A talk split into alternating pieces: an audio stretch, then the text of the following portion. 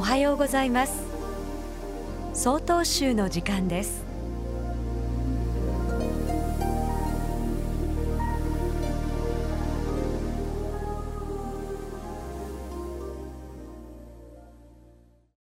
おはようございます。鹿追町全正寺斉藤祐樹です。早いもので11月を迎えそろそろ年末年始の準備を始めているところでしょうか。特にこの時期はお参りにお伺いいたしますとお仏壇に新鮮でおいしそうな果物や野菜が並んでおります。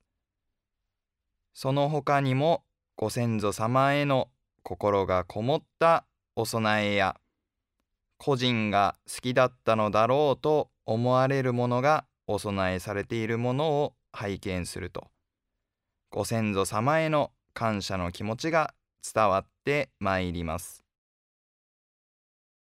現在日本の食料自給率は約40%でその他は輸入に頼っているのだそうです。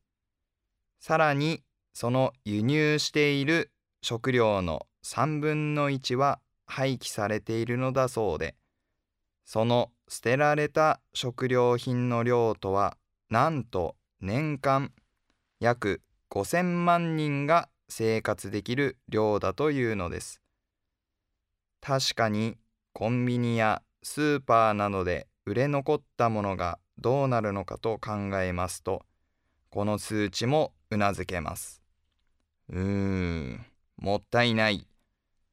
食べ物を粗末にしてはいけないということを小さい頃から教えられておりますがなかなかできないのが私たちなのでしょう食べ物があふれているからこそなかなか気づかないことではありますがお仏壇のお供え物のように一つ一つに心を込めたならばきっと粗末にはできないと思います。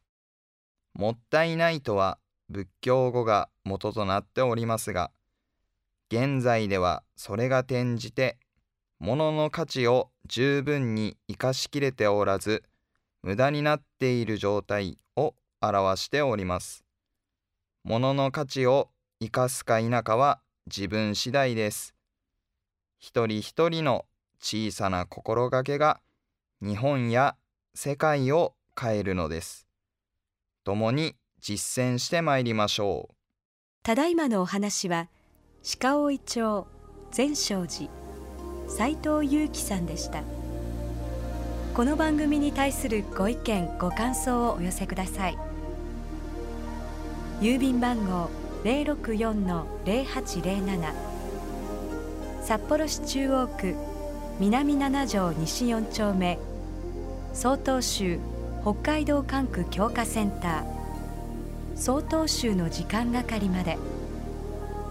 お便りお待ちしております。これで曹洞州の時間を終わります。